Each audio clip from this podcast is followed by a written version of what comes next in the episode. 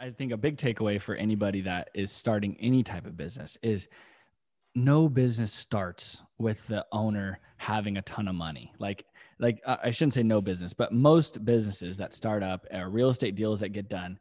Even the big real estate deals, like even the deals you know Trump did in the 80s, he was figuring out oh, ways sure. to bring in investors and bring in banks to do most of the financing and putting as little personal cash in as possible. That's normal.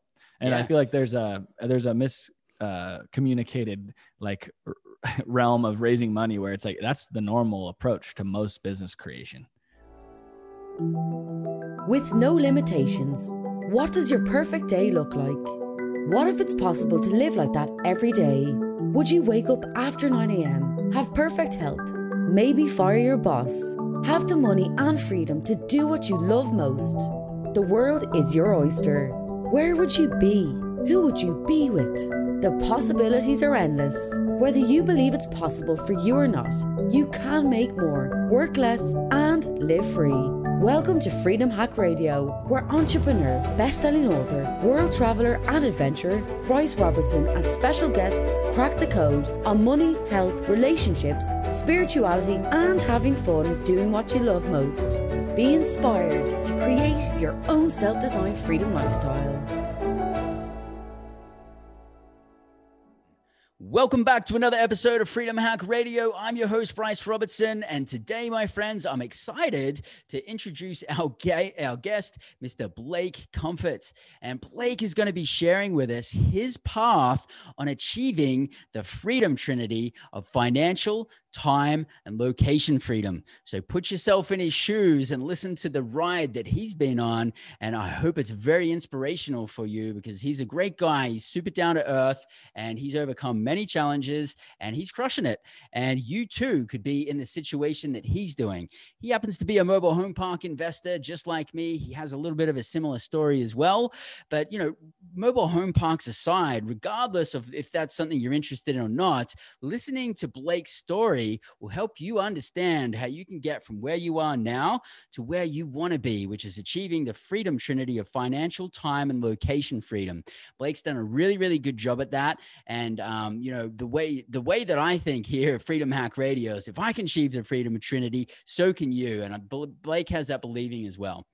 So, you guys are really going to dig this episode. So, for all of you freedom hackers that are coming back, welcome back. I'm excited to share all of the experiences that we're going to share in 2021. I'm super excited about this year. It's going to be an amazing year, definitely going to be our best year yet. And I'm excited for all of you to be on your path to achieving financial time and location freedom and truly living free by having balance with financial wealth, health, spirituality, relationships, and having fun because that's what we're all about here at Freedom Hack Radio.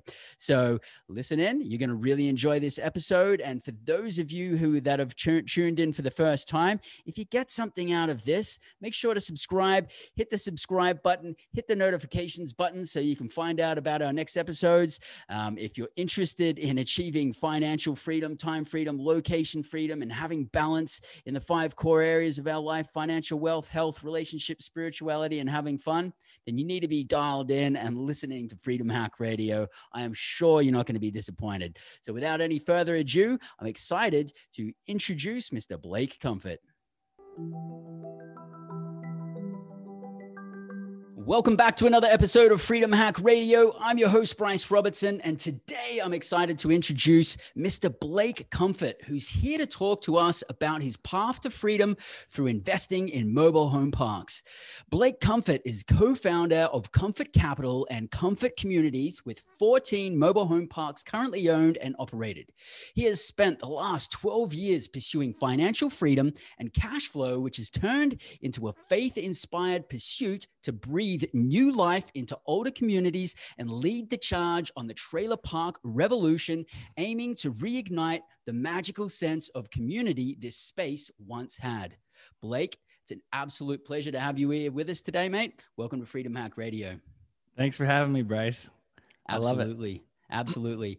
And, you know, for our freedom hackers right now, I just want to give a little bit more context. I mean, you and I, we probably met maybe like six or seven years ago at a mobile home park investing uh, educational boot camp.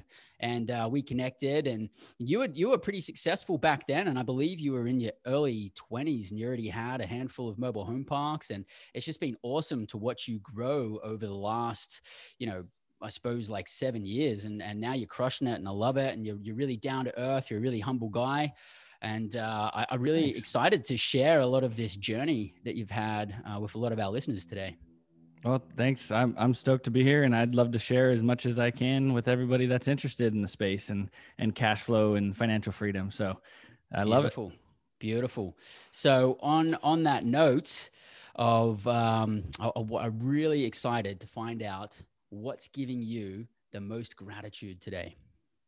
So I'd say the biggest thing is just having a new baby girl, you know, on a personal note, with wow. this year being full of turmoil and uncertainty, uh, which you know can be fun, and I kind of I like to to dabble in uncertainty and playing new games, but uh, having my wife have the baby healthy, the the coronavirus crap at the hospital wasn't wasn't really a big deal. We didn't have to wear masks through labor and all that crap. So like going through that, having a healthy baby girl, uh, I'm great. Every morning I wake up and I grab that little girl and I take I take a couple hours, let my wife sleep, and I just sit there. Man, I'm happy. I'm so grateful that we're happy, healthy, and we have our our little cash flow from the trailer parks, and and it's all good, you know. That's beautiful, man. That's beautiful. Did do you get a little bit like scared with the responsibility when you look at your little one? Honestly, it's kind of a new a new reason to go after it, you know, and do more things. Mm-hmm. Uh, whereas it's kind of like once you get to a certain point, it's like okay, what you know, why do I want to keep pushing and grinding? And uh, and so now I'd say the other thing that on the on the business front, we have a great team. I got buddies that I grew up with that have now started working with us. Uh, my sister and my dad are my partners who we work really great together. We just we went to a um, Tony Robbins like uh, business mastery event in January Really? Luckily, yeah. Was it live so, or like did you do it virtually? We, we were there. So like the coronavirus ah, thing okay, kicked off in like end of February, March. Yeah, yeah. And so I snuck in and we had a we had a, the three of us, just the partners, uh, or and my was basically my sister and my dad. We went and had an amazing week long business mastery kind of journey. And it basically was a coaching session, uh, week long event for uh, business partners and how to work together long term, how to grow the business, how to uh, identify your different strengths. And so I'm really grateful that we got to do that in person, in you know, at a live event, and it really kind of helped us uh, prepare ourselves and our minds for this weird year that took you know took shape. And we we ended up closing a couple deals, you know, raising money and doing deals in the middle of it. So it worked yeah. out. That's beautiful. And, you know, I love Tony Robbins. I love a lot of self development events. I've, I've, been pretty addicted to that stuff over the years. Um, I know what I get out of it. What did you get out of doing business mastery? I mean, I know you get a lot out of the event there, but what results actually came to fruition as a result of, of being there? Really, the, I'd say, and to boil it all down, it's your state of mind and being like, like waking up every day and don't get consumed by the latest news and negative bullshit, you know, going on in the world isn't that you know, relevant just, right now?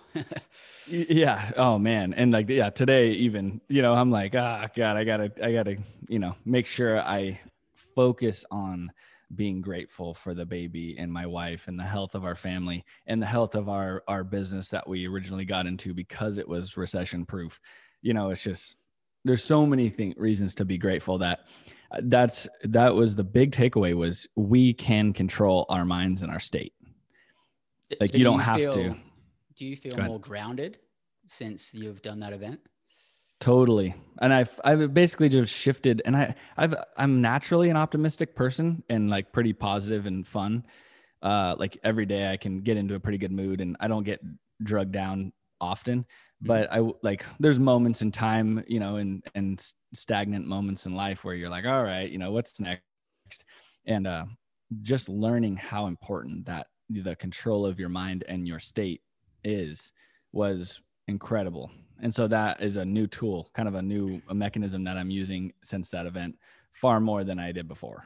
That's beautiful, man. Love it. That's awesome. I mean, you know, we can go to these events and have a mad time, but unless we actually implement it, it doesn't really mean anything. So that's that's super cool. Um, and I know you're a big action taker. Love that. Um, I haven't I haven't done business mastery. I'd love to. So uh, and I've actually had quite a few people that have talked about that lately. And I've seen that he started doing events like UPW and whatnot virtually. He's yeah. standing there in front of a big screen, and everybody's screen is facing him. Uh, I don't know how it works, but if there was someone to pull off that virtually and keep the energy energy up, I'm sure he can do it. Yeah, I agree. I think it'd be fun. I was gonna do it with my wife, the virtual one next mm-hmm. next go around, just to see how it goes. yeah, pretty cool. I'd be curious to check that one out too. So let's dial the clock back a little bit, Blake. Let's go back 12 years ago when you started pursuing financial freedom. Like, what inspired you to start pursuing financial freedom? How old were you then? And, you know, what were you thinking? So it's kind of a funny story. And I, I was kind of an I was a good kid, but I was a knucklehead when it came to school. So uh, school and like I, I don't know if you follow Gary Vee, but I resonate with Gary Vee on the fact that I don't believe schools were built and and uh, structured for for boys. Like when you're growing up, and I just had so much more energy. It was a I learned discipline and I learned social aspects, but I just hated school. Mm-hmm. So I you could have asked me the whole time or from like a certain age pretty much like the school aspect of it like i had i was i was always good with like friends and i always had you know, plenty of things going. All the break times are all the best huh yeah like sitting around with my buddies you know at lunch that kind of thing. But it, you know like the class aspect and the learning aspect it i i did okay. Like i i, I got like a 2.7 you know a, a c plus average. Mm-hmm. but i just if you would have asked me at even probably 10 years old if i was going to go to college i would have told you no Mm-hmm. And I mm-hmm. just, as soon as I could get out of it, I was happy to get out. I think that's so a I, cool distinction to have that and just not waste a whole bunch of time going down a wrong path too. Yeah. And it was just a kind of a natural thing. And then later on, I've learned that my family heritage, n- like all of my, uh, great grandfathers and and you know lines from my my the comfort line of our family they all owned their own businesses like mm-hmm. since the 1600s so it's it's just kind of in our blood yeah. So, so uh, you know, that's just uh, laying the groundwork for where I was mentally. So I actually missed like in, in May of 20, uh, 2008. I was a senior graduating. I graduated high school in 2008. So I'm 30 today. I was 18. And uh, my dad was kind of shifting careers. He was a, an apartment builder. So we had, he, he had uh, the, the knowledge of the fact that the cash flow model worked. Mm-hmm. He knew that it worked. He didn't know how to get to it. Okay. And so he had built all these apartments and things. And so he had read Rich Dad Poor Dad. Mm-hmm. So then he was telling me I should read it. And and so I started thumbing through it. And there was a, like a three day free seminar that we could go to in San yeah. Diego locally. So he's like, why don't you go with me? You know, it's a Thursday, Friday, Saturday deal. And and so I missed senior year high school, uh, you know, two days to go sit in the seminar for Rich Dad Poor Dad, and they basically just like outlined the different aspects of real estate, the different asset classes. They just mm-hmm. did like a nice summary of everything. Okay. And they they got around, and at the time, because it was 2008, it was a it was a rec- recessionary environment. You know, everyone's kind of mm-hmm. thinking about the next step and what they're going to do. A lot of the people there, so they they're kind of were um, they kept a bait going the whole time on this re- this recession proof you know asset class that's a super secret niche. And and so they that was kind of the the carrot that they kept in front of us to stay the whole time. And it's 2008 yeah? Yeah. Yep. And so so we get to the end and they'd gone through most asset classes industrial commercial retail you know um, even multifamily apartments. And then it was like and then storage. And uh, they get to they get to the end and they're like all right. And it was like the last day and they'd kind of gone through all this stuff and taught about how how great cash flow is from all this stuff. And then they're like all right you ready for the secret you know asset class? And it was like mobile home parks. And uh, they go into it and dad and i look at each other like what the hell? And then they kind of they kind of creep going into the details of okay so apartment turnover is 50% a year and mobile home parks is actually once you get them stabilized if you buy a stabilized deal they're like 2% turnover Mm-hmm. And it's like, wait a second. So dad and I kind of looked at each other like, wait, you know, the management is easy. Da, da, da. And so at the time, it was him and I. and we him and I were going to go out on an adventure and a journey on how the hell do we do this, and we had no money. Mm-hmm. And so, other like dad had a few bucks to just live on while we, he was transitioning, but other than that, it was going to credit cards to survive. And so we we kind of looked at each other like, okay, mobile homes or mobile home parks, they seem like a good way for an 18 year old kid that doesn't know shit, and mm-hmm. you know he, he knew at least how to do a real estate deal somewhat, but he didn't know how to raise money, none of that. So we, we were like, well, let's dig in. So we bought, they sold, they pitched us the wind up, you know, whole, the whole wind up in the pitch thing, kind of like the Frank the and Dave. sure. Yeah. and, uh, so we, we decided to, all right, well, let's buy the mobile home specific mobile home park class. Mm-hmm. Kind of like sounds like what you're selling, like a particular, you know, deep dive course into, you know, how do you do it? So we bought it. We borrowed the money from my grandma and we bought the course. You borrowed money to do the course. Yeah. Yep. Yep. Awesome. And uh, and so and it was a pretty detailed course. It mm-hmm. was it was a and, and I will say it was well put together in that it gave us a lot of confidence in know-how. We did uh, online virtual classes in 2008, which was kind of new at the time. Mm-hmm. And the guy was in Florida and he was a mobile home park, you know, expert. Okay. And he owned deals. And so he was teaching. It'd be like you and I going out and teaching a virtual class for another organization. Okay. And so that was, and so we learned a lot and we started digging in, looking at deals. It was when LoopNet was uh, really popular and had a lot of deals on it. And so we found mm-hmm. our first several deals just dinking around, looking at, you know, endless amounts of trailer parks on LoopNet. And little by little, we just learned a little bit more and learned a little bit more.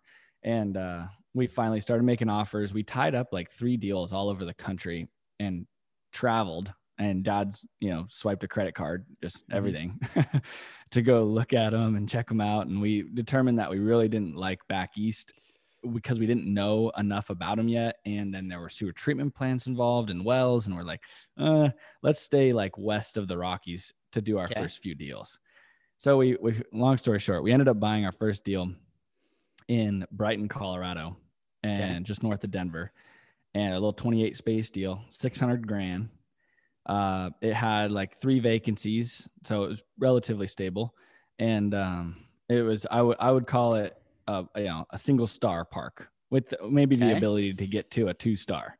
so it's pretty rough, pretty rough, pretty rough, and really okay. dense. You know, little tiny like old 50s, 60s style travel trailers. Oh, decent okay. size, decent put, length. Put your arm, arm out the window and touch the other home beside yeah. it. yep.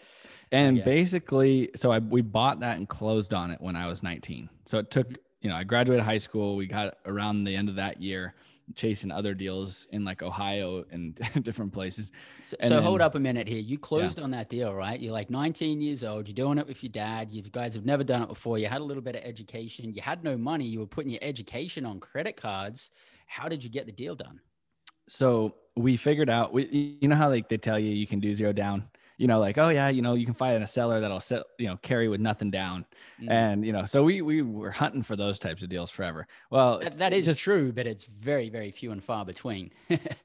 exactly. You know, yeah. like I know people have done it, mm-hmm. but we were like, well, we wanted to do a deal and it, we didn't want to wait and, and do like the, and at the time the whole like idea of going out and sending mailers that hadn't been taught to us. That was more of like okay. a frank and dave thing. So that wasn't mm-hmm. that wasn't like a thing that w- we were really privy to at the time. Um and, and when so you're talking we, about frank and dave just for our listeners those guys uh um, they've been educators in the mobile home park space for quite a while. And you know a lot of us started our training with those guys in the beginning. Yep. And they have a, a, a school called mobile home university um, and so, and they're good guys. We, you know, so we, we didn't know that, you know, we should go pursue zero down deals and all that. And, and we kind of, we kind of dabbled, but we're like, we want to get a deal done. So let's figure out how to raise money.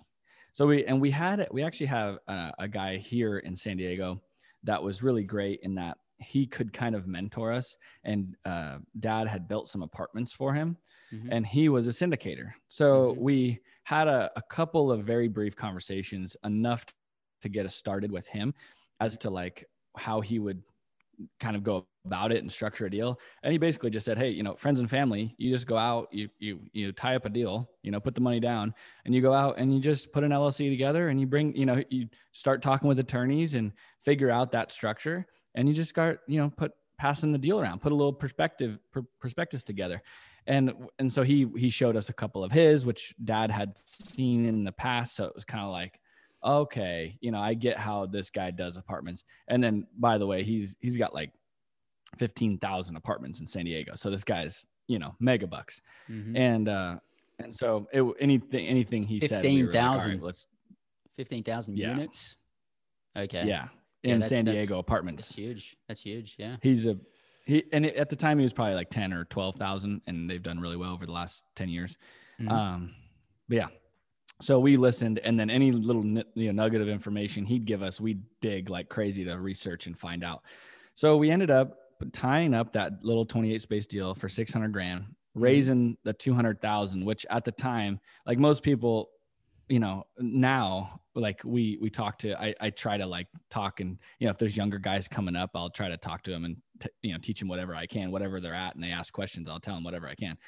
And um they're like well you know we haven't raised a few hundred grand da da da. And like trust me i you know i know that it sucks and it's like it's it looks like a big climb when you're raising 200 grand. And but you just have to keep calling and keep pursuing it and and eventually you'll raise it and a guy will put in more than you expect or you know and little lo and behold you, your persistence pays off and you raise the money. Because the 200 grand that we raised we were at this point like 50 g's in debt to the learning how to do this. Mm-hmm.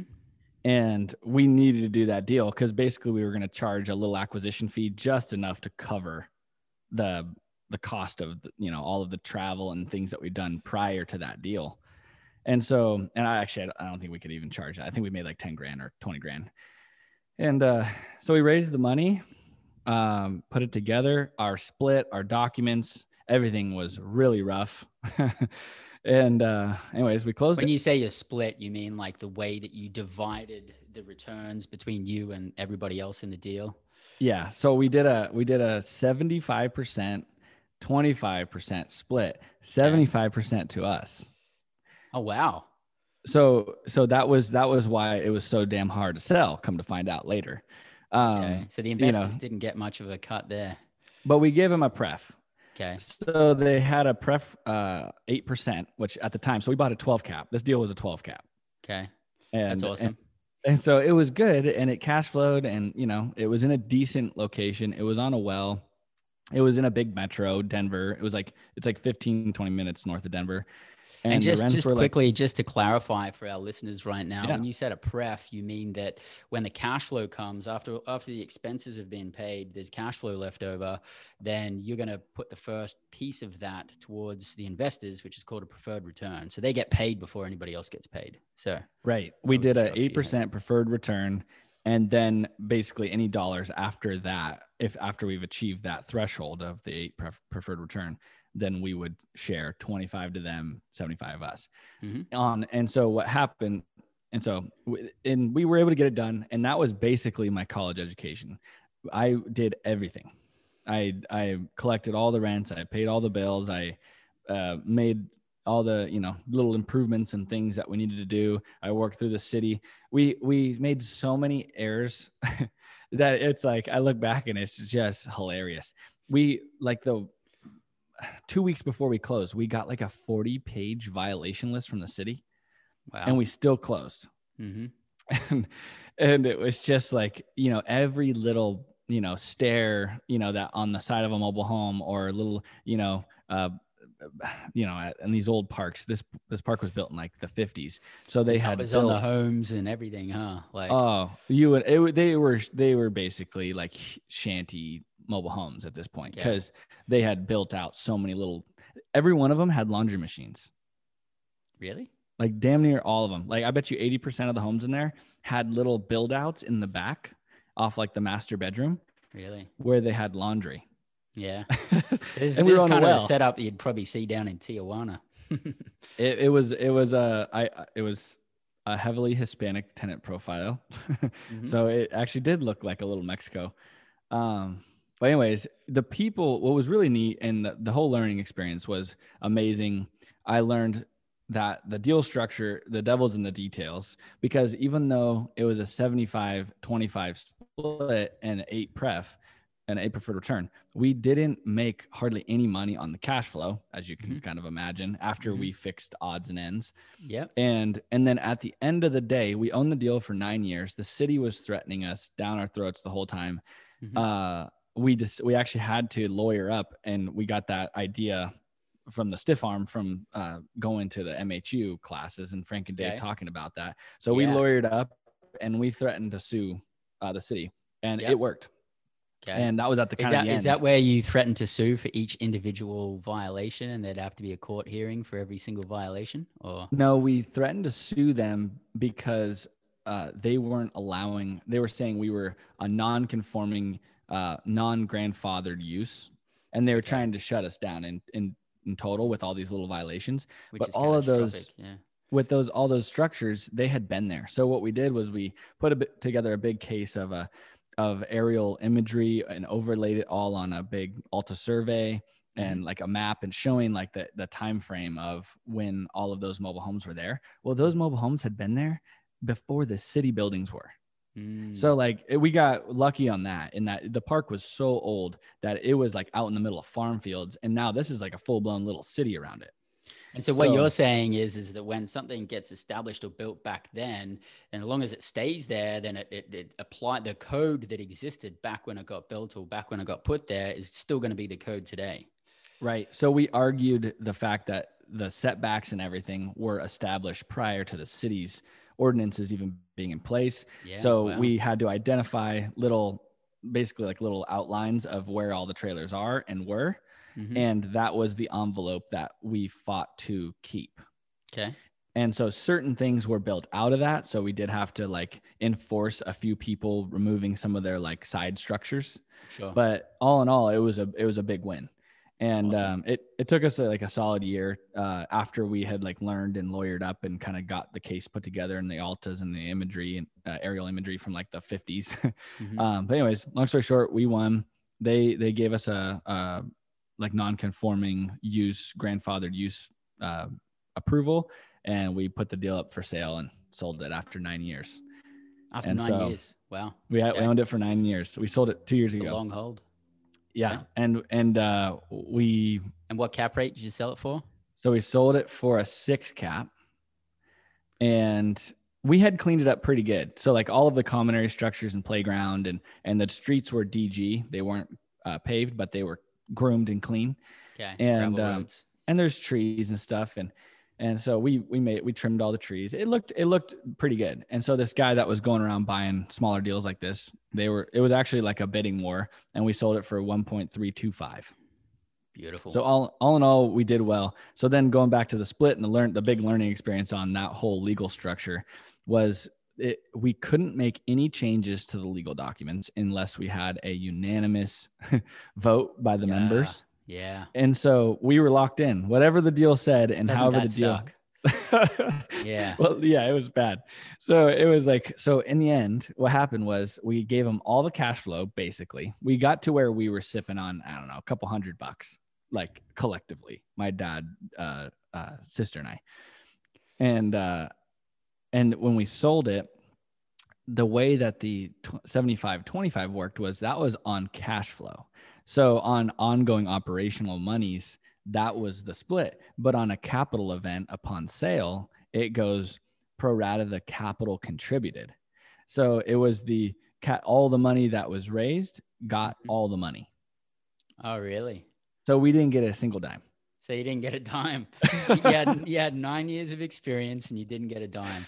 That Nothing. is that is funny. And you thought you structured it so that you guys were gonna, you know, take seventy five percent of the pie and of the uh, profit in the end above the money that was raised. Yeah. That's classic, man. Hey, you and I have a very, very similar story because I actually, um, I, I had a negative net worth when I started all of this, and I was also, I, I didn't complete high school. I knew I didn't want to go to university, Um, but I had a, a, big gap in between uh, leaving high school until I started to become an entrepreneur. But then fast forward, I ended up, uh, you know, buying my first Parker 12 cap. I bought it for like $570,000. I um, didn't know how to raise capital. I went to friends and family. I got a few friends and family involved. We got the deal across the finish line. I think we had to raise like $180,000 or something. Yeah. And then four and a half years later, we ended up selling it for 1.3 million. So it was almost like identical story to yours. Um, but the interesting thing, I did the same thing. I structured the deal in a way where I thought it was going to pan out pretty well for the investors, but my investors crushed it. They were supposed to get, um, they wanted to get a minimum of 12% overall annual returns. They ended up getting like 57.6 or something along those lines. It was stupid. And so I'm super glad that they got that. And I'm stoked for them because I would never have even started my first deal if, if they didn't come in and sort of help get the deal done. But it was it was a big cold shower and a slap in the face of like, hey, you better learn how to structure deals. Um, I was given away way too much of my profits, but you know, learned a ton and uh, and it's been good since then. But the really really cool thing that I appreciate appreciate about you and the thing that like I'm inspired about is that I started all of this when I was like I would have been about 33 and I'm about 40 now. So, I mean, you you started like like a long time before me in, in age wise, probably like, you know, 10, 15 years before me or something like that. And I love that. And I'm just so amped that someone out there at 18 years old made a decision. Okay, I can go to university or I can just become an entrepreneur. And you went out there, you had you didn't have the money, you didn't have the skill set um, but you got it done. So, what is your reason why, and what inspired you to be able to push through all those challenges? Because you and I both know what it's like to go through all of that. You had tons of no's and tons of failures to get even that first deal done. What was your what motivates you to drive all the way along um, back then and still now?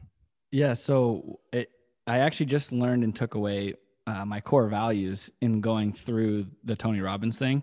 I had never really identified my personal core values, mm-hmm. but one of them is freedom.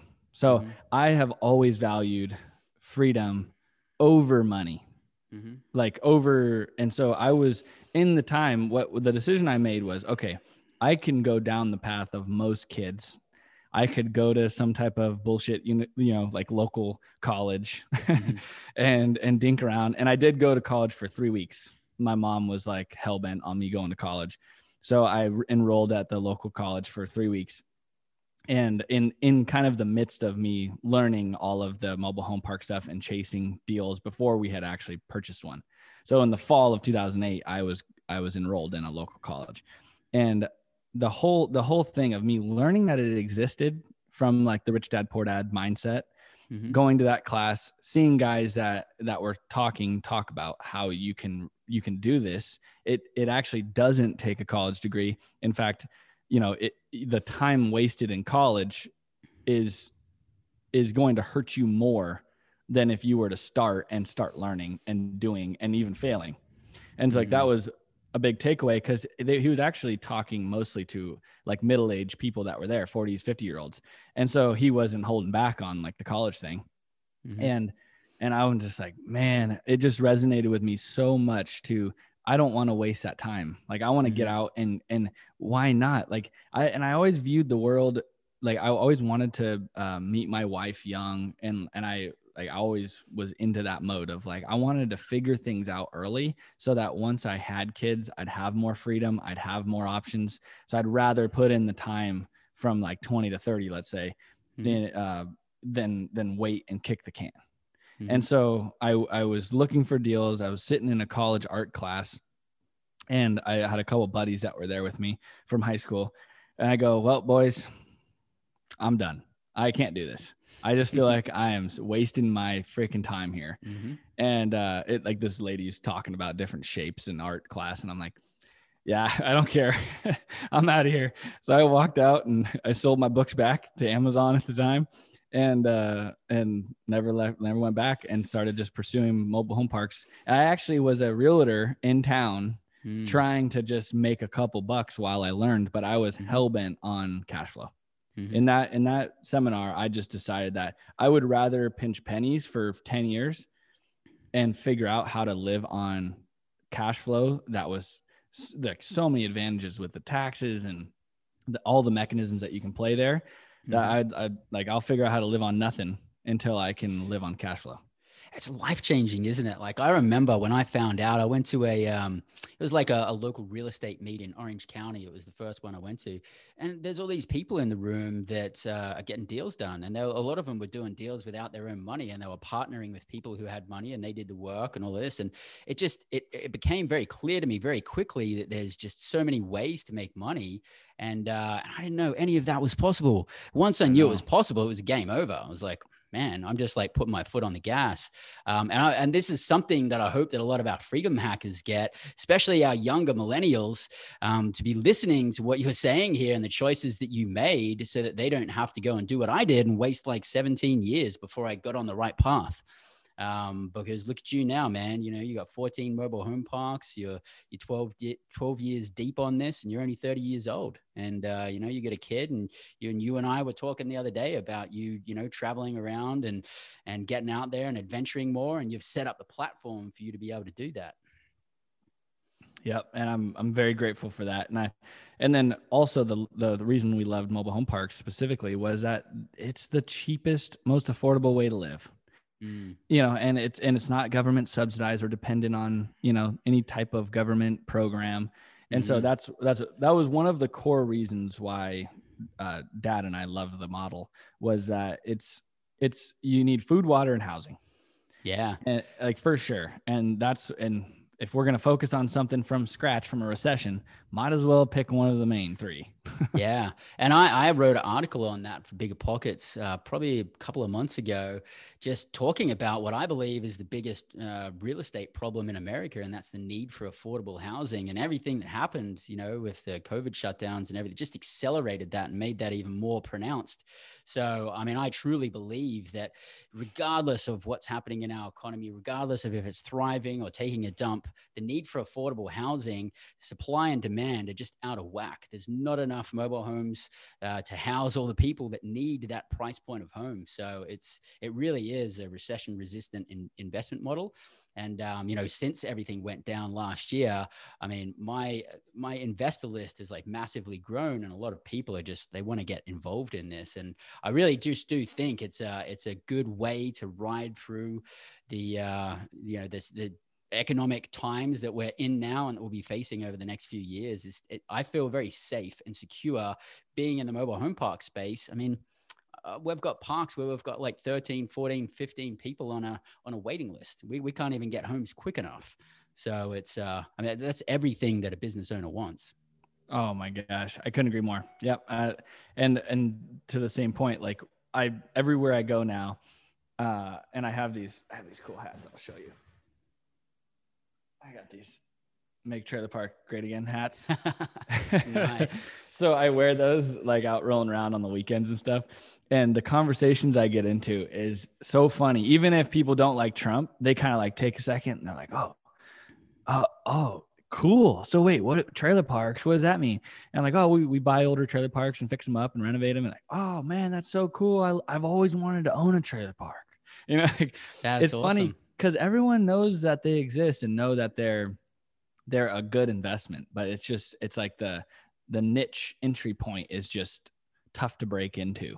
Yeah. and so yeah. That's that's great man. So you know i know some of us can be financially free but still work like 16 hours a day seven hours you know seven days a week.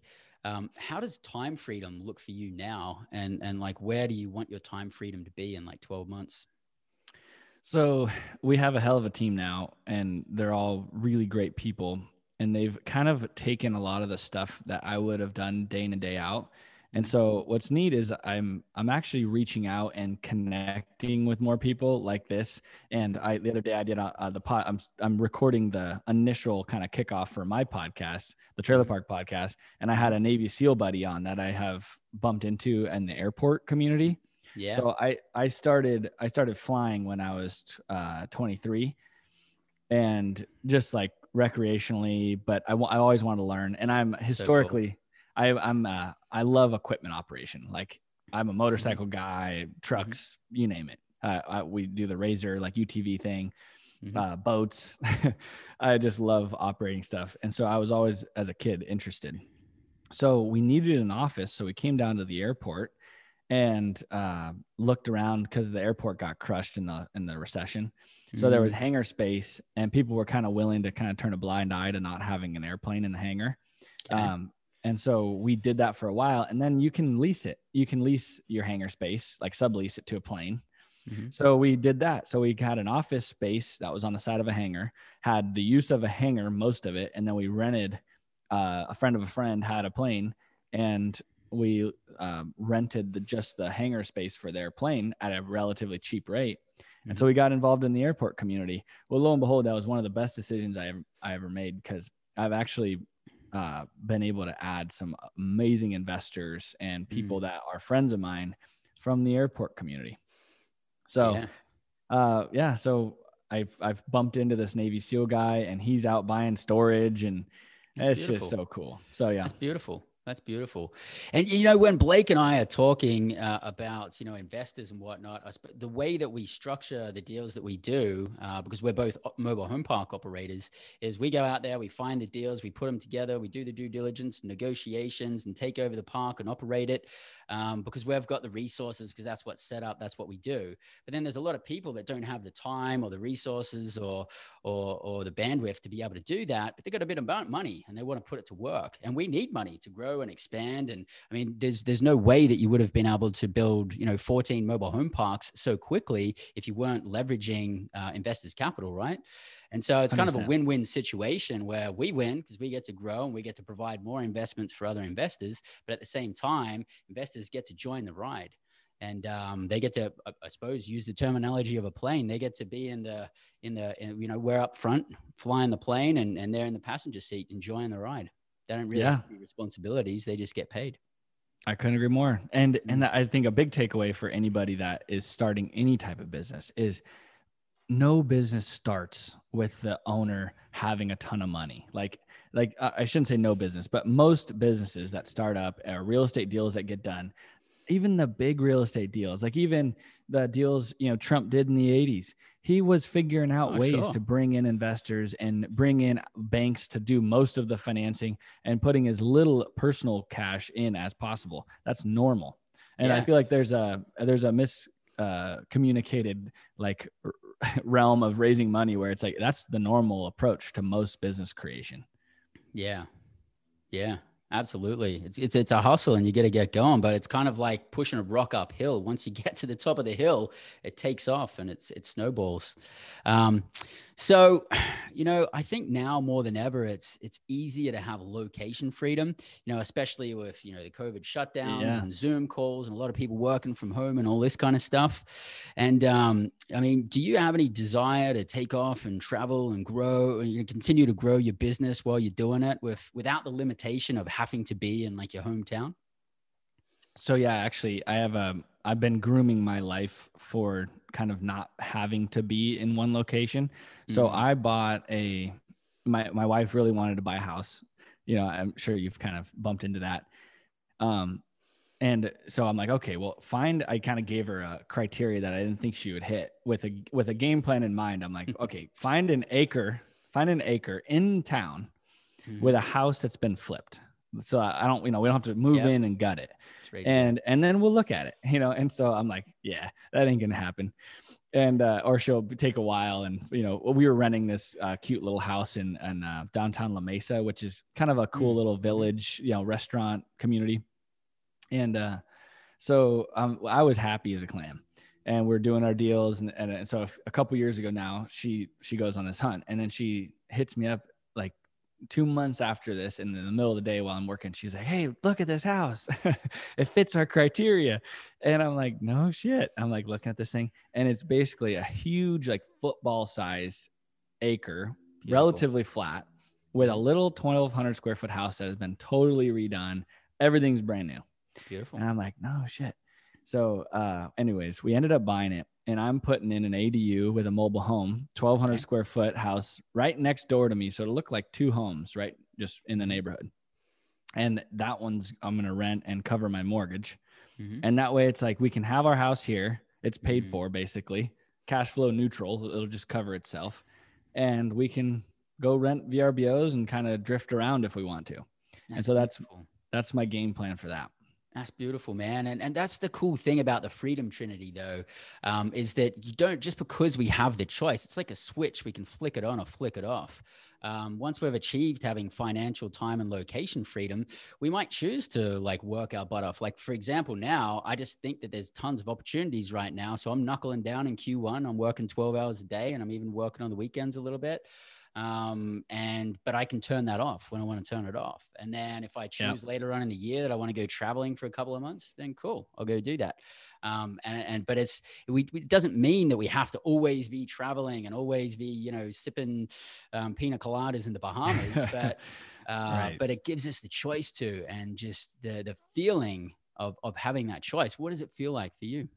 Oh man, so yeah, that's it. Like because you get like most people don't realize and I and I really think that you have to get to a position of of like financial freedom to even start to to think about it in the right perspective because once you get to a mm. point where you're not you no longer have to work you i almost feel like i i have a pressure to go do good things with our communities and continue to grow our team and their wealth and i feel like that's now what i'm excited about is is doing deals, but for more reasons than just financial independence and freedom. Mm. And so, and then the ability to go on a trip with my wife, check out for a couple weeks. But most people don't realize, like, you know, you're gone for a couple weeks, maybe a month.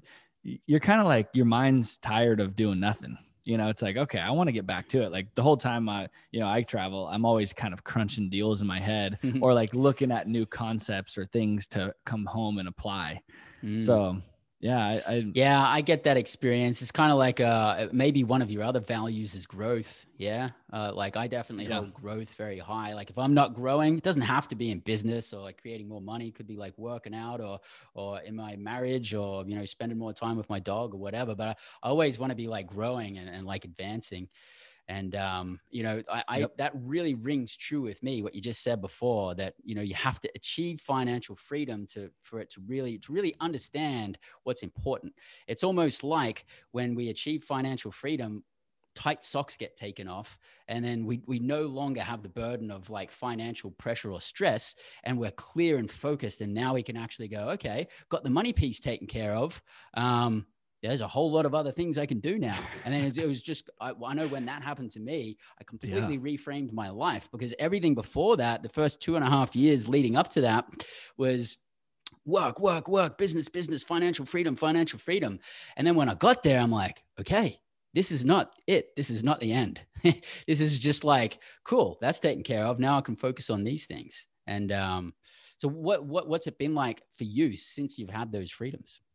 So, and I couldn't agree more with everything you just said. And growth is one of my core values, and uh, connection is another. So, I love to have like these types of conversations and go after a new a new conversation that I would, and even a totally different perspective I never would have seen coming mm-hmm. in a mm-hmm. totally different realm. Um, I actually been hanging out with some guys that are more in like the tech world, and it's like, man, the conversations you can have, you can take so much value from those conversations because I have just a really down and dirty understanding of how to run trailer parks. And they're like in awe of that. Mm. Meanwhile, I'm tripping out over all of the cool techie stuff that they're working on. And we're like, and I'm thinking about like, man, how could we bring that in and use that in our management functions yeah. and different things? So I, that's, that's what I love doing now. And to, yeah. So to answer your question, I'm really enjoying, um, the ability to unplug and think kind of clearly from a higher altitude, like a higher perspective of get, you know, popping your heads up above the clouds mm-hmm. and, th- you know, seeing things with more of a calm, you know, not being stuck Beautiful. in the details. And, you know, it's just, that's, there's so much value in that. It, it's kind of staggering. I almost feel it, like our culture has been wired to be distracted. Oh, man, don't even get me started. That's a whole nother podcast. That one. I mean, the consumption yeah. of media and just being a zombie. Don't. Yeah, that's a whole nother one. That one. Um, so you know, I'm going to switch it up a little bit here and go back to your business because one of the things that eh, unique about your business is you're running basically a family business. So your work, you started off with your dad, but your sister also works with you as well. So you, the three of you um, are in this business, growing this business together. So, like, what's been the top three things about working closely with your father and your sister that you've really like appreciated? So, uh, you know, there's no better partners than people that you can fully trust and love unconditionally. And I feel like, you know, the, with family comes its own bag of worms and struggle because it's family. But if if you can work through that, and then part of the reason we went to the Tony Robbins thing was just to kind of really understand now that we're getting to this point, the different needs and wants of the three of us as individuals because okay. everyone you can get caught up so focused in the business mm-hmm. that we you never take the time to like ask like okay jennifer what do you want like what do you want this outcome to be for you and your family and what are your main things that you're trying to achieve and, and is that so, something you have to check in on too? Because you know you've been doing this for like twelve years. I'm sure your your values and things have changed over the years. What important? I mean, are you, are you checking on on this like every year or every quarter or? I'd say it's a probably an annual conversation.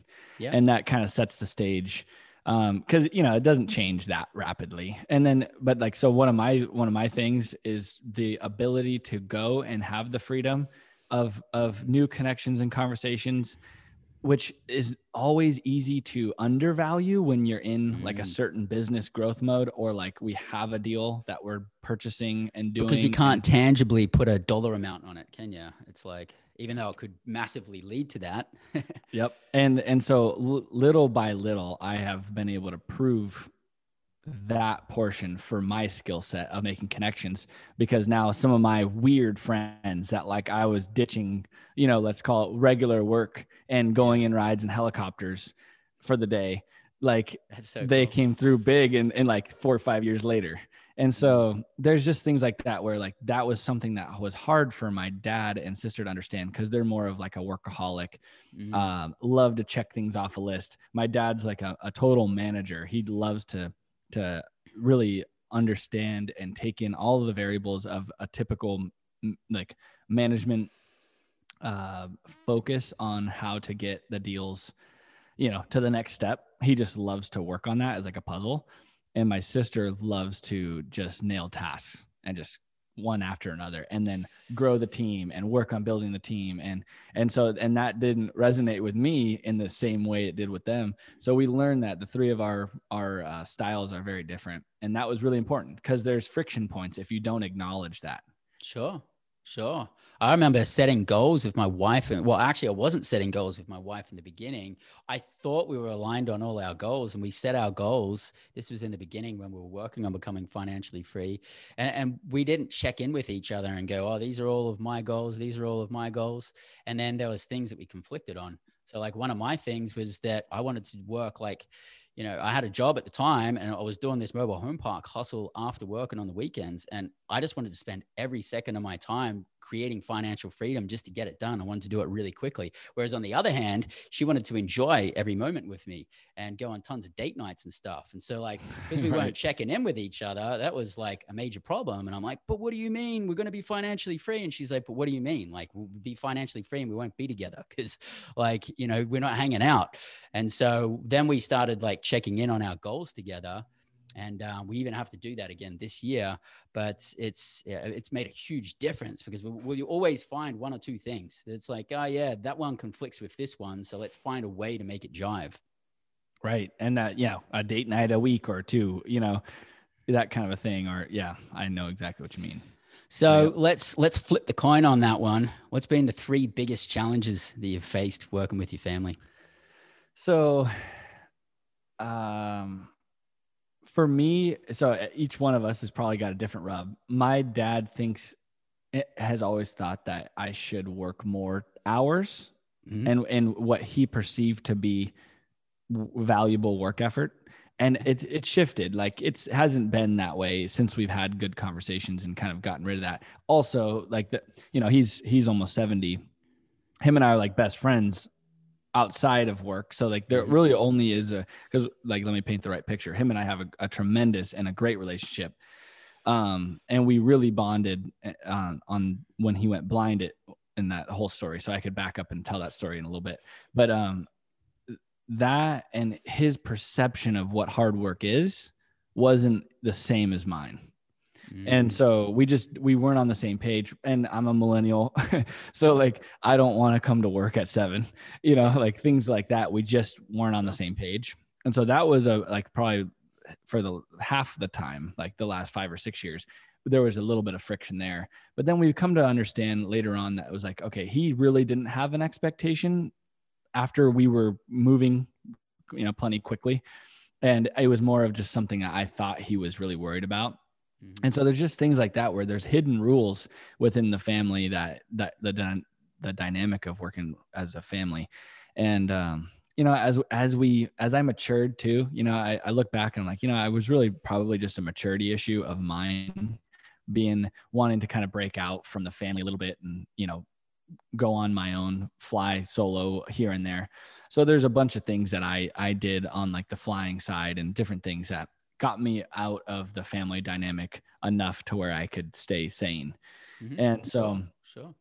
that i'd say that was it. Like finding a balance has been the, the struggle but we've really we've really found it now. And we're my sister and i both kind of are in family mode. We have different ideas of what we want to do and things we want to do on the weekends.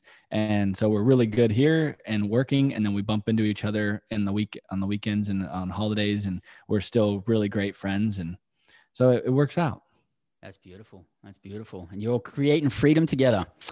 So Oh, yeah. um, let's let's actually touch on you. You mentioned briefly that your dad is blind, uh, physically blind. He can't see. Um, and I, I I'm going to tie this in because you and I have actually had conversations about this in the past. Um, how does how does spirituality play a role in your life, and how has that specifically affected everything since your dad's been blind? So dad was always we were raised Catholic and dad has been Catholic since he was a kid. Mhm. And so with so he was he was a very high strung con- like general contractor building apartments going into the the recession. And when that happened it was like all of the the years of buildup of stress and anxiety and carrying the load of the family. And we lived a, a good middle class life. It was you know we like historically speaking my mom sister and i we we went out and had trips and fun stuff. Nothing crazy but like we went on a ski trip every year or Mhm. something of that nature. Like things that were fun i got exposed to a lot as a kid. We never really talked about money as a family or worried about little like let's call it necessities but we weren't rich by any means Mhm. um, but my parents fought about money and it was just a lot of tension around the financial realm because dad was so stressed about finances which is And probably so- common for most households all over Right. the world. yeah. I agree. And so that that that's just setting the stage for when then we go into the recession and it's like the walls are caving in on my dad. And we have you know lots of overhead to cover for the Mhm. family. And it was that coming down with a couple you know, his age he was like 55 which i don't think is old but like he had a little bit of blood pressure issue and like a couple of variables. He he would take um he had allergies and he would take advil cold and sinus which is like an over the counter type thing to reduce his nasal you know allergy decongestion type thing anyways that we come to find out that the combo of that and hypertension blood pressure issue and drinking a few beers caused his optic nerves to swell up and- no shit. and and cause him to go blind No shit. Something that we would probably think is so simple. So, a combination that so many people could experience, and that and that made him blind. Wow. because he had a hypertension issue and then you know the the yeah the drug and chemical combination of all of them it was the the perfect combo to make him go blind. And it was a shit deal. And we didn't know until so he he did it twice. And that's why we knew what it was in the end. Because the first time it happened that same that combo was used. And then he went to all these neurological ophthalmologists and you know we went to a dozen probably and and none of them made a comment about any of that and he and he disclosed it he was like hey you know here's what i was doing and so anyways one so in march of 2010 he loses his left eye and in may of 2010 it happens again to his right eye. Hmm. Same damn combination. Wow. And this is while you guys are about two deep in bus- two years deep in business together, right? So we've we were had one mobile home park. We were closing on the other Mhm. in Colorado, and uh, a 37 space deal. And yeah, literally, he saw that. He saw that deal, and then went blind before we closed it. Mm. And he was- working on a couple of other like um just consulting jobs to pay the bills for apartment developments Mm. and like just kind of on like land from the ground up just kind of consulting on how to do it Mhm. and so basically there was a, a pivotal moment in my life that i i've really thought long and hard about and that was the like the deci- the ultimately it came down to that decision that i made which was i could have at that point kind of abandoned the family ship you know and like said hey you know sorry mom and dad but i'm going to go live my life i was 20 Mm. and uh we but we were in I, I had already made the commitment for cash flow. So that's just one side note. But and then he was he was basically they were going to go down and go down hard. And you know my mom didn't she doesn't have the financial and like their relationship wasn't strong enough to take on the load of business Mhm. like and having her be his eyes. And so there was a pivotal moment where it was like all right i have a decision to make. And he asked me to be his eyes through two consulting jobs where we built a 278 unit apartment deal for that guy that has the 15,000 units. Mhm. and um the guy allowed him to remain as the consultant which was really cool. Uh and you know he, he didn't really need his eyes fully. It was more of like coordinational stuff. And then i i was his eyes and communicated verbally and he asked me to do it. And it's like okay here we go. You know and it was enough to it was like i knew a big picture was that it was enough money. He was going to make on that and he was going to roll as much money as he could into that apartment deal. And so it was going to basically uh, finish off a decent retirement for my mom and him. Mhm. and then and so where i was at the time was like well worst case is i do this for a couple years maybe three years till this thing's built and then they should have enough money to survive and and maybe we go i go my own way if he's not still interested in doing trailer parks Yeah, That's a heck of a project, though, man. I mean, that's like to be his eyes for that. That's that's. A, I'm assuming you dedicated a lot of time to that. oh it was full time basically Yeah. because there was a lot of you know it's it, it was a yeah it was a it was a 26 million dollar 278 unit apartment build from Mm. scratch Yeah. So and i knew nothing parts. Yeah. Wow. So I I that was one of the pivotal educational and so like the first deal of the trailer park stuff. Meanwhile, I'm managing that and doing the the apartment development as his eyes after he went blind. That was the biggest shift uh, in my life for education opportunity as well because I actually had a seat at the table with Mhm. all those guys and Yeah. I could just I was sub, it was full submersion. It was full Yeah. submersion for three years on doing you know bigger deals than I could have dreamed of at the time. 20 years old. Yeah, that's At amazing. 20. And so, how did how did spirituality play a role for you in this? and So- also play a role for your dad in this as well. So dad, like the only thing that kept him from like just going, uh, you know, insane was his faith and stronghold in God, Mhm. and as a Catholic, and so then for me, it actually kicked me off on my own journey because I spent enough time with dad to where I couldn't go to Catholic church with him too. like I, you know, like it was there was.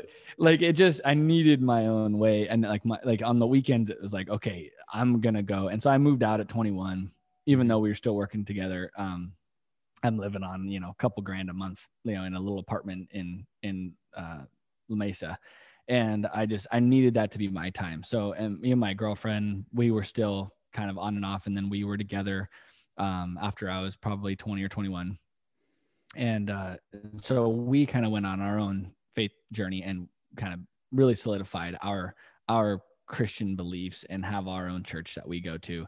And but faith if without faith like the whole business the whole keeping you know sane with the family model and all of that it wouldn't exist Like there's Mm. no way. It just you got to have a in my opinion you have to have a foundational element of faith in a higher power in God in Jesus. And you can't make good decisions without that foundation. Mm. Yeah, I mean, my my experience is that you know spirituality is the the the deeper I pursue spirituality, the more grounded I feel.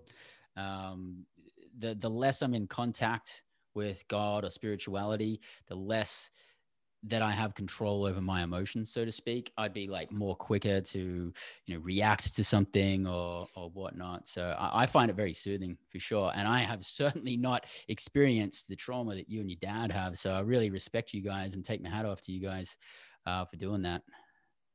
Yeah, all I, I, that together. I agree. The more, the more, I, I, I, the best quote I think to like that I take myself back to is, you don't want to get caught up in the thick of thin things. You know, like even right now, I'm reminding myself that daily with this the election craziness and just the the the world where it's at, and I can't stand the mask bullshit and like you know people telling me what to do. I'm Yeah. the one guy walking in to the stores without a mask on, Yeah. like looking around like you Because guys that's are busting your freedom. huh? That's that's Oh, totally conflicting with Ah, your freedom. ah, it Yeah, just drives I, I'm me completely nuts. with you on that one, man. Totally. and so Yeah. that that and just all of the uh, willingness i'm seeing people dropping like flies to just step in line and that just goes against my core Sure. Sure. and so that's yeah so faith faith is needed right now more than ever because that's in the end you have to focus on a foundational element of eternity and this is just a temporary deal Mm-hmm. Yeah. Awesome, man. So uh, we've only got a couple of minutes left here because I know that you've actually got a hard stop and you've got to get rolling. Um, but I do have a couple of questions I wanted to go through here.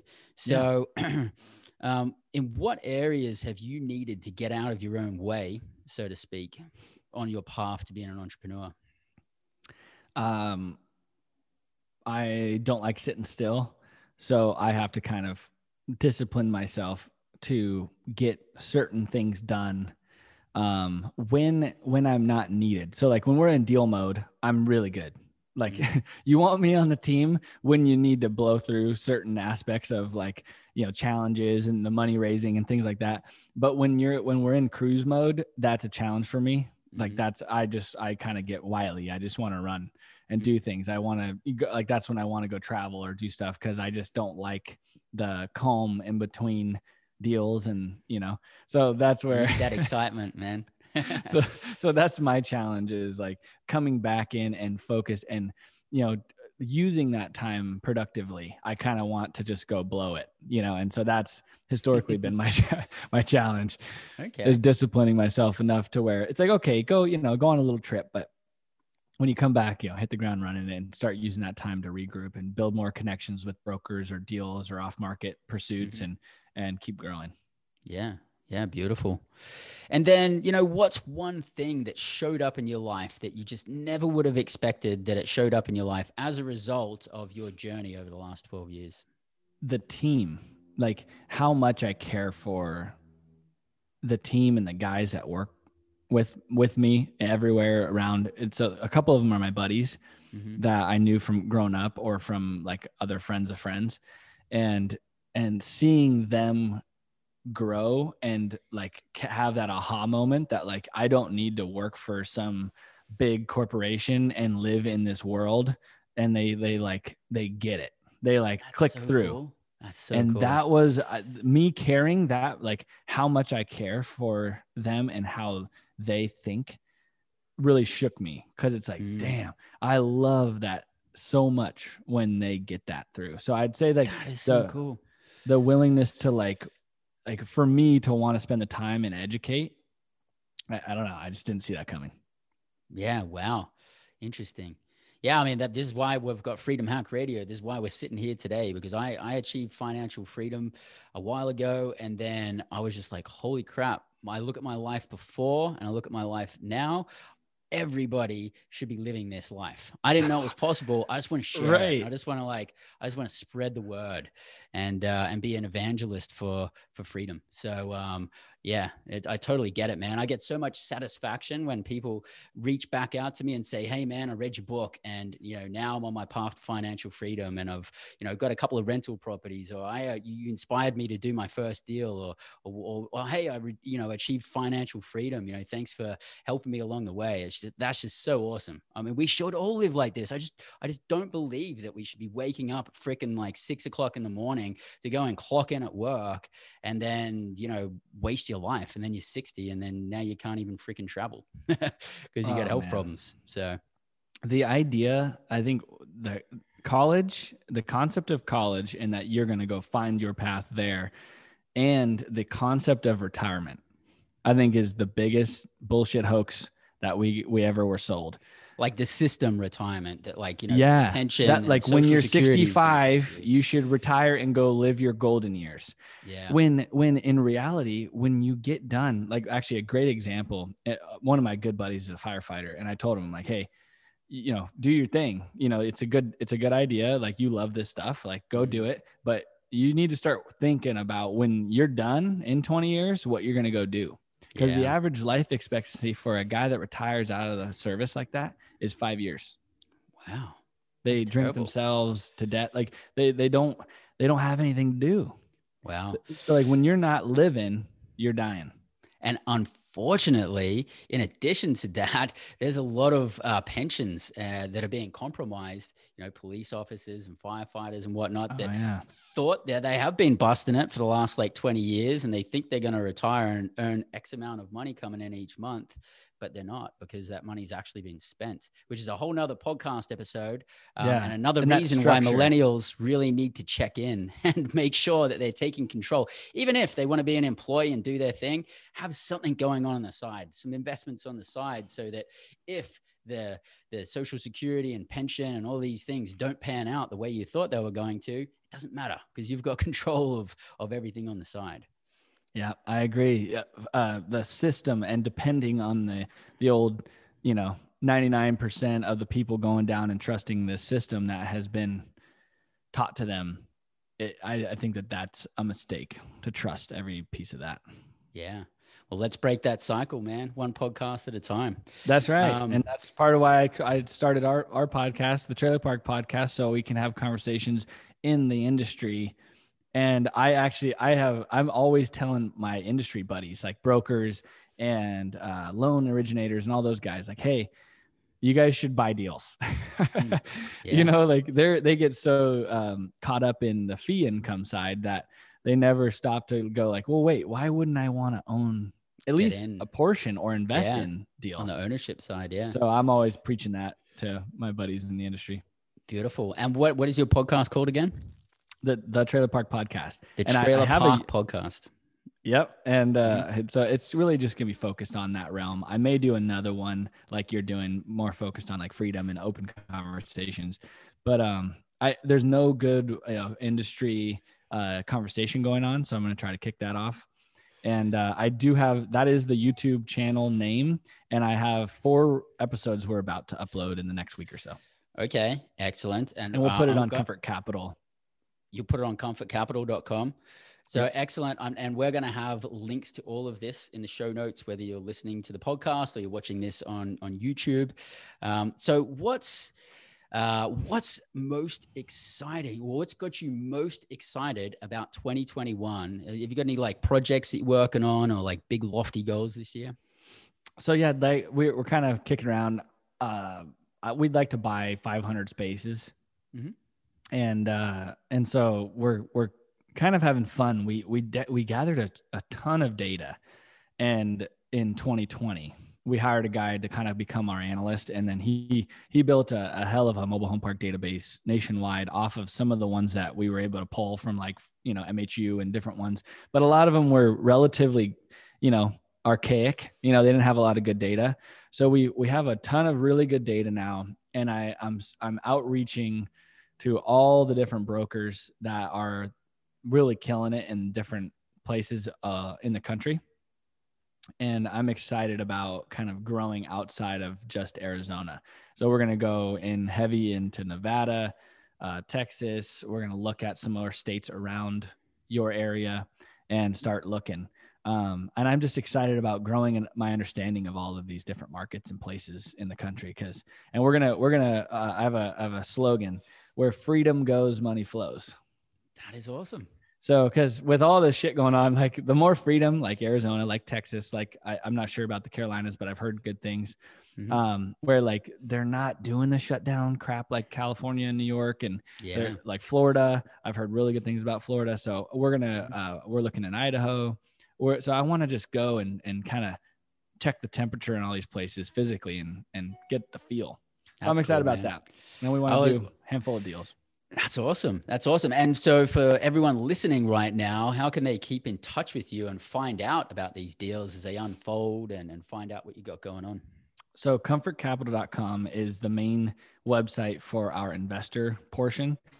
And we, we actually got a really bitchin' portal set up now through uh, CrowdStreet. Mm-hmm. So, they host all of our investor relations uh, portion of the website. So, it's really cool. We're going to start putting interactive, like, you know, cool uh, articles out weekly of updates on current deals that we're working on for like the investors that are involved in those and then for new deals that's what you can just subscribe on comfort capital okay. um, you could set up an intro call with me if you're interested in investing and, and and then i'll put you in the email database for the next deal we're raising money for Beautiful. And then that that investor will get a notification and they get the opportunity to explore that investment with you and and dig in if they choose to. That's right. Right. That's really awesome.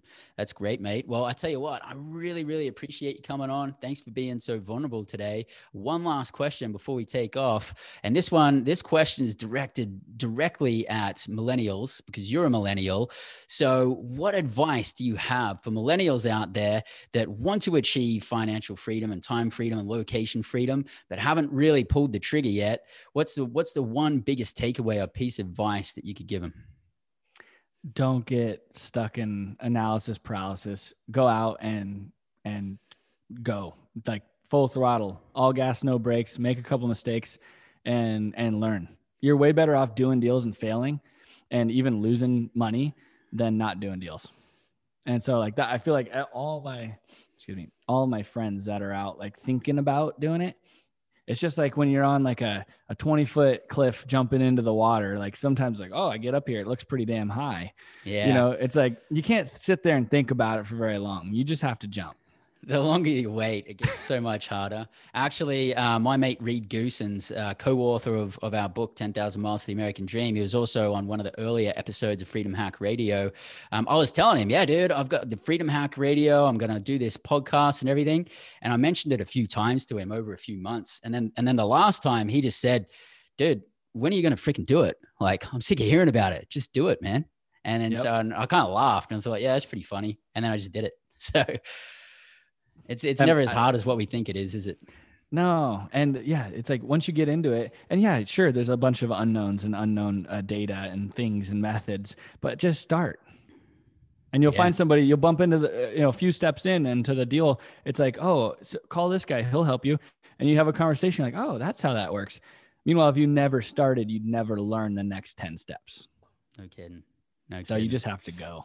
That's awesome piece of advice, mate. And we'll leave it perfectly on that note. So once again, thank you very much. Thank you for being vulnerable and, you know, digressing and talking about all sorts of things. Love what you're up to. Love what you've been up to for the last 12 years. Excited to follow and watch what you got going on. I want to tune into the Trailer Park podcast. And uh, once again, thank you very, very much for coming on the show today with us, mate.